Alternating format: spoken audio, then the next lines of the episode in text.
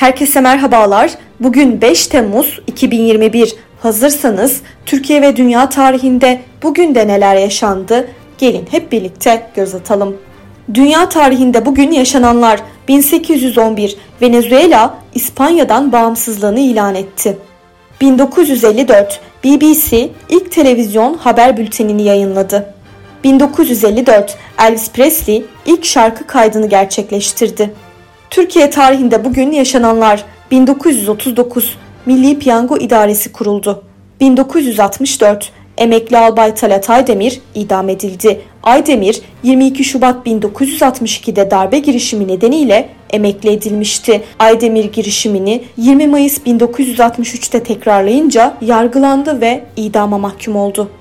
1993 Başbağlar katliamı yaşandı. Sivas katliamından 3 gün sonra bu olaya misilleme olarak PKK tarafından yapıldığı iddia edilen aralarında kadın ve çocukların da bulunduğu 33 kişi Erzincan'ın Kemaliye ilçesinin Başbağlar köyünde öldürüldü. Bugün doğanlar 1976 Türk voleybolcu Çiğdem Can Rasna dünyaya geldi. Bugün ölenler 967 Japonya'nın geleneksel veraset düzenine göre 62. İmparatoru Murakami hayatını kaybetti. 2008 Türk yazar, şair ve milletvekili Adil Erdem Bayazıt vefat etti. Bugünkü bültenimizi de burada sonlandırıyoruz. Programımızda tarihte gerçekleşen önemli olayları ele aldık.